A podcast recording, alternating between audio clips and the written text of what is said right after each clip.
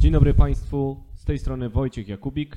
I Mariusz Marszałkowski. Witamy w spięciu biznesalert.pl, w którym pochylimy się nad strategią energetyczną Rzeczypospolitej, która została wreszcie po ilu latach? Siedmiu. Po siedmiu latach przyjęta. Zapraszamy. Spięcie biznesalert.pl O co toczy się spór w energetyce i nie tylko? Kto ma rację i dlaczego? Redakcja biznesalert.pl omawia najważniejsze zagadnienia branży mijającego tygodnia. Zapraszamy.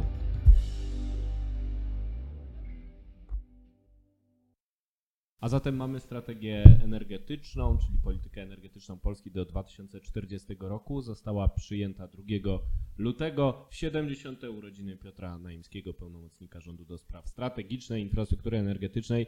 No i fajny prezent to jest dla niego, ponieważ on tyle lat już w mediach obiecywał tę strategię, że w końcu ona jest. Tak jak y, mówiłeś, 7 lat temu zaczęły się prace nad zmianą strategii. Powiem, że jest to dokument y, rządowy, który opisuje kierunki polityki energetycznej państwa, czyli y, rząd polski pisze na papierze, w którą stronę będzie zmieniał energetykę, co będzie budował, czego nie będzie budował, no i co mamy w środku tego dokumentu.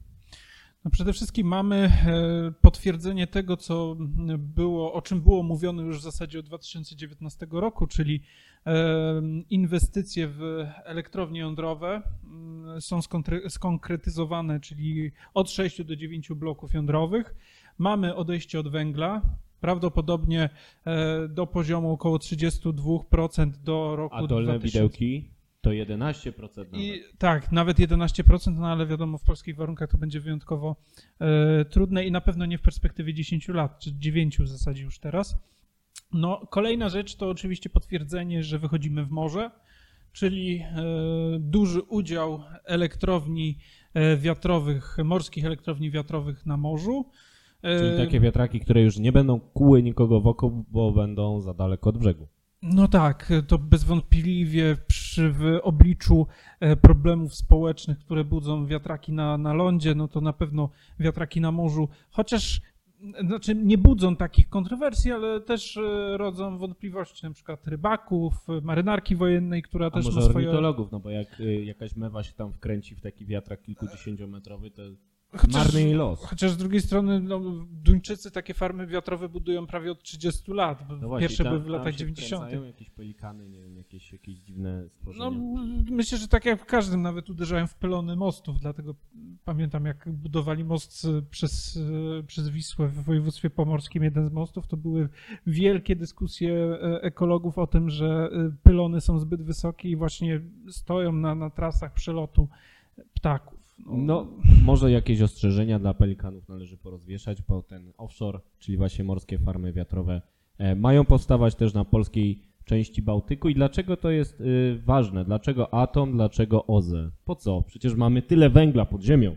No tak, mamy tyle węgla, ale z jednej strony e, zobligowaliśmy się do redukcji emisji, że dołączymy do tego peletonu innych państw europejskich, Unii Europejskiej, które dążą do Stworzyliśmy neutralności. Ministerstwo Klimatu i Środowiska. No oczywiście zaczę, zaczęliśmy od zazieleniania nazw, no to teraz trzeba konkrety.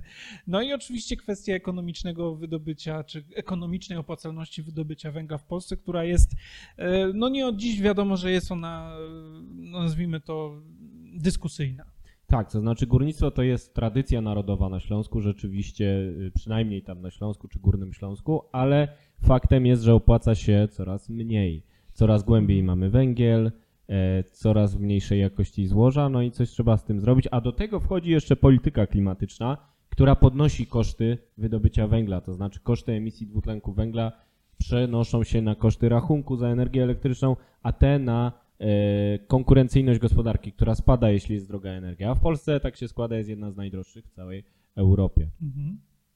No i mamy ten e, dokument, bardzo się cieszymy w, e, w redakcji, długo czekaliśmy. No to było jedno z naszych życzeń noworocznych. Nie wiem, Właśnie, i tak szybko się spełnia, to znaczy chyba mamy jakieś Tu jak się uda, tam nie wiem, bo ja się nie znam na tych technikaliach YouTube'owych, ale, ale pewnie Wojtek, y, jak to będzie wrzucał, to teraz się pojawi Państwu jakiś taki link do Wróżka. tych życzeń. y, Do A, tych życzeń al, które... Albo tak, link do życzeń. Będzie Także link, można Twoje zobaczyć. zadanie, ale Ci zrobiłem zadanie. Dostałem misję od Mariusza, postaram się wywiązać, ale tak, już pierwszy, pierwsza moc sprawcza nasza po raz pierwszy została przetestowana. dwa tygodnie po spięciu, w którym życzyliśmy przyjęcia strategii energetycznej. Ona jest. Ona jest. To czego teraz będziemy życzyć? To Hmm. Chyba następny był Atom chyba, tak? Następny był Atom, ale I to... też są już rozmowy z Francuzami. Uuu, zaawansowane tak jak z Amerykanami od dwóch lat. Tak. A nawet Dłużej. dłużej. No może, może tu się też uda. Jestem zwolennikiem atomu, więc byłoby fajnie, chociaż no czekamy i nie widzimy. Ale widzimy tę strategię, to może życzymy czegoś innego, mniej wyszukanego. Może, żeby się rząd nie rozpadł. No właśnie, to też jest dobry temat. Bo tak się składa, że właśnie ta strategia energetyczna znowu e, skłóciła rząd. Rząd jest tak skłócony, że nie wiadomo, czy on dotrwa do e, końca kadencji, która ma jeszcze trwać 3 lata. Mhm. Krą, krążą gdzie niegdzie plotki o tym, że będą wcześniejsze wybory jesienią 2021 roku. I znowu się panowie poprztykali tym razem o strategię energetyczną. Czy mógłbyś uchylić rąbka tajemnicy na ten temat? E, tak, em, posłowie Solidarnej czy, czy przedstawiciele rządu z ramienia Solidarnej Polski nie popierają mm, tej, tej, tej polityki energetycznej państwa do, do roku 2040. Czyli nie podpisali się pod tą uchwałą? Tak, nie rządową? podpisali się pod tą uchwałą. Sygnalizują problemy przy, przy, przy przyjmowaniu jej na, na, na, na, w ramach parlamentu. Mogą pojawić się różne kłopoty. E, Motywują swój prze, sprzeciw e, po pierwsze kwestią zbyt ambitnego podejścia do e, kwestii e, wycofywania węgla z miksu energetycznego. To jest oni pierwsza. bronią y, związkowców, górników, którzy twierdzą, Tak. że status quo jest do obrony. Tak, a drugim elementem, którym sprzeciwiają się przedstawiciele Solidarnej Polski jest kwestia e, dywersyfikacji e, no, dostaw źródeł gazu. To znaczy posłowie Nie Solidarnej... sprzeciwiają się dywersyfikacji, nie tylko sprzeciwiają boją się, że nam boją- nie wyjdzie. Tak, boją się, że nam nie wyjdzie i że założenia, które pojawiają się w PEP 2040 są, no mówiąc tak dosyć łagodnie, niedopasowane do rzeczywistości. To A o znaczy, co konkretnie tam chodzi? Chodzi o zużycie gazów Polski w, w roku choćby 2025.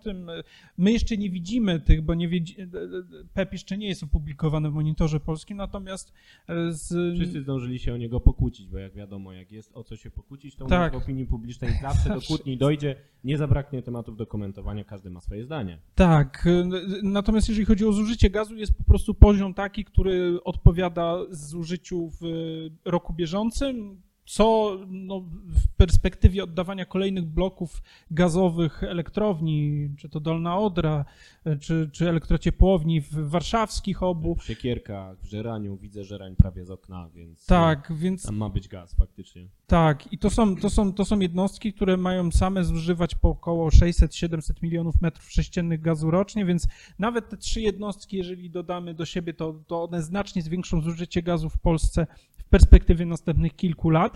E, No i tutaj posłowie Solidarnej Polski obawiają się, że te założenia, które są w PEP e, 2040 spowodują, że w konsekwencji e, będziemy musieli sprowadzać więcej gazu od Rosji, z Mhm. Rosji od Gazpromu, bądź sprowadzać gaz, e, który prze, jest prze, przesyłany do Niemiec poprzez Znowu gazociąg. Nord Stream. Tak. Tak, czyli mm, obawiamy się, że y, mamy ukryte zapotrzebowanie na gaz, które nie jest uwzględnione w Mhm. strategii, szczególnie jakby coś nie wypaliło z atomem, bo tam też się boją Tak. przedstawicieli Sol- Solidarnej Polski, że nam nie wyjdzie. No i zamiast atomu będziemy mieli dużo więcej gazu. Mhm. E, okaże się, że zapotrzebowanie, które już teraz wynosi 19 miliardów metrów sześciennych, nie będzie wynosiło w 2025 roku 19, tak jak jest Mhm. rzekomo w dokumencie, a jednak Ziobrzyści widzieli ten dokument, Mhm. bo byli na posiedzeniu rządu, na którym była przyjmowana uchwała w jego sprawie. Według nich to jest całkowicie nierealne. Będzie trzeba sprowadzić skądś więcej gazu, a niedostatki infrastrukturalne już na terenie Polski spowodują, że z brzegów Polski, gdzie będzie Baltic Pipe Terminal LNG, Mhm. nie uda się przepompować całego tego gazu do serca Polski. Tutaj jest wielkie zadanie dla gaz systemu, czyli operatora gazociągów przesyłowych, aby rzeczywiście ten gaz dało się rozprowadzić. Nie jest rozstrzygnięty spór o to, na pewno toczy się w rządzie i niezależnie od tego, kto ma rację w tym sporze, jest to kolejny punkt, w którym nie zgadzają się nasi politycy i widać coraz większe rozejście między obozem premiera Mateusza Morawieckiego a e, ministrem sprawiedliwości Zbigniewem Ziobro i jego ekipą, w której prominentnym przedstawicielem jest na przykład Janusz Kowalski, wcześniej kojarzony z Piotrem Naimskim,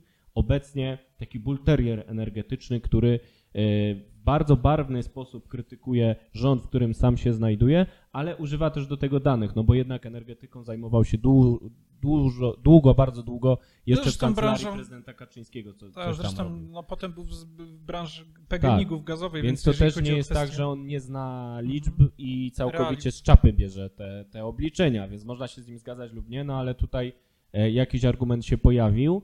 No i to nas prowadzi do dyskusji o tym, co w takim razie, jeżeli e, Ziobrzyści spróbowaliby wysadzić premiera Mateusza Morawieckiego. I znowu z pomocą przychodzą jakieś przecieki medialne na temat tego, że może w takim razie premierem zostanie Daniel Obajtek, obecny prezes PKN Orlen, e, niejako już namaszczany przez Jarosława Kaczyńskiego, chociaż oczywiście kancelaria premiera tutaj dementuje, że, że nie ma nic na rzeczy, ale premier Kaczyński mówi, że to nadzieja Polaków. No, to już oczywiście to nie jest pierwsze sygnały o tym, że prezes Daniel Obajtek miałby mm, wejść e, w miejsce Mateusza Morawieckiego, bo ja pamiętam te, te pierwsze sygnały chyba jeszcze się trzy lata temu pojawiały, Tak, no- jeszcze jak e, nie było wiadomo, kto zastąpi Beatę Szydło. Tak, Znaczy, to wtedy- tak samo jak z odwoływaniem na przykład Jana Szyszki świętej pamięci albo żyjącego wciąż Krzysztofa Tchórzewskiego, że Tak, to, to te- odwoływanie trwało wiele, wiele lat, aż w końcu e, stało się faktem, ale dopiero po, po wielu, wielu latach. Tak, to, to jest jeden z tych takich tematów, które grzeje energetykę, branżę energetyczną. Tak jak wspominałeś, dwa nazwiska. Tak, to, to trzecie nazwisko pojawiało się też w różnych dyskusjach. Natomiast e, co jest nowością, to to, że to nazwisko wypłynęło, jakby te, te całe mm, plotkowanie branżowe wypłynęło do mainstreamu, bo teraz tak. nie dyskutujemy gdzieś tam wewnątrz y, gabinetów, nie wewnątrz na korytarzach, tylko po prostu już gdzieś jest to w przestrzeni e, publicznej, przestrzeni medialnej, o tym się mówi. E, No, Nie bez Trudno- przyczyny. no nie bez przyczyny, no trudno, trudno wskazać mm, e, zarządcę jednego, jednej ze spółki Skarbu Państwa, który, był, który byłby bardziej efektywny od Daniela Obajtka, bez wątpienia. To, to jest prezes, No który... to jest jednak polityk, który ma wielkie y, poparcie wewnątrz partii i przez to y, może realizować różne rzeczy w energetyce, bo ma potem poparcie polityków. Inaczej jest na przykład z, y, No i ma też potencjał, jeżeli chodzi o samą spółkę. No Orlen, no największe, naj, jedna z największych firm e, Europy Środkowo-Wschodniej, tak? No to jeżeli ktoś ma takie zasoby e, finansowe i organizacyjne, jak ma prezes Obajtek, e, do tego jest sprawnym zarządcą i ma do tego poparcie polityczne, no to to jest w zasadzie gotowy, gotowy przepis na sukces, jeżeli Może chodzi o tak być, a nie, nie bez powodu się te plotki pewnie pojawiają, bo nie idzie tak dobrze w sondażach, nie idzie tak dobrze e, w walce z pandemią, więc może się okazać, że ktoś będzie chciał na tacy zobaczyć jakąś głowę i potem tę głowę trzeba będzie wymienić na jakąś inną głowę i taka głowa właśnie orlenowska jest do dyspozycji. Oczywiście niekoniecznie tak będzie, ale jest jeden, e, jedna różnica między politykami jak Mateusz Morawiecki czy Michał Kurtyka, chociażby minister klimatu i środowiska, a Obajtkiem. Jednak e, prezes Obajtek jest z aktywu politycznego i kiedy znalazłby się w administracji rządowej, miałby poparcie tego interioru Mhm. tych polityków regionalnych. E, Michał Kurtyka jest technokratą i o tym już rozmawialiśmy w innym spięciu, że przez to może mieć problemy, że nie ma swojego Pewnie też zaplecza dasz politycznego. tutaj teraz się I dam linka, bum, tak. proszę Państwa, tak, będzie wybuch i link, e, ale brakuje mu tego poparcia politycznego, przez to ma trochę mniejszą moc sprawczą. E, podobnie jest do pewnego stopnia z Mateuszem Morawieckim, który próbował tworzyć swoje to zaplecze i napotkał na opór innych frakcji. Tworzy to zaplecze, ono rośnie, ale dalej jest małe, a Obajtek już to zaplecze ma. Ale na koniec jest, jest jeszcze jeden problem, e, już wyzwanie na horyzoncie, które też tam wspomniałem w tekście na ten temat, że e, okej, może się tak zdarzyć, że kiedyś na przykład Daniel Obajtek zostanie premierem, ale tutaj jest kolejna przeszkoda już na horyzoncie, ponieważ Ziobrzyści też sprzeciwiają się fuzji Orlenu, Lotosu i PGNiG-u, bo uważają, że e, jeżeli taka decyzja ma zapaść, no to musi być poparta wielkimi, pogłębionymi analizami, a takich póki co brakuje. Więc jest już pole do następnego sporu i na pewno nasi kochani politycy sobie poradzą. Nie ma nudy. Bez wątpienia. Jeśli nie o to, to o coś innego będą się kłócić dalej, a my będziemy mieli co komentować dla Państwa w spięciu biznesalert.pl, na które już teraz zapraszamy jak zwykle co tydzień w piątki. Dziękujemy bardzo i do usłyszenia. Do usłyszenia, dziękuję.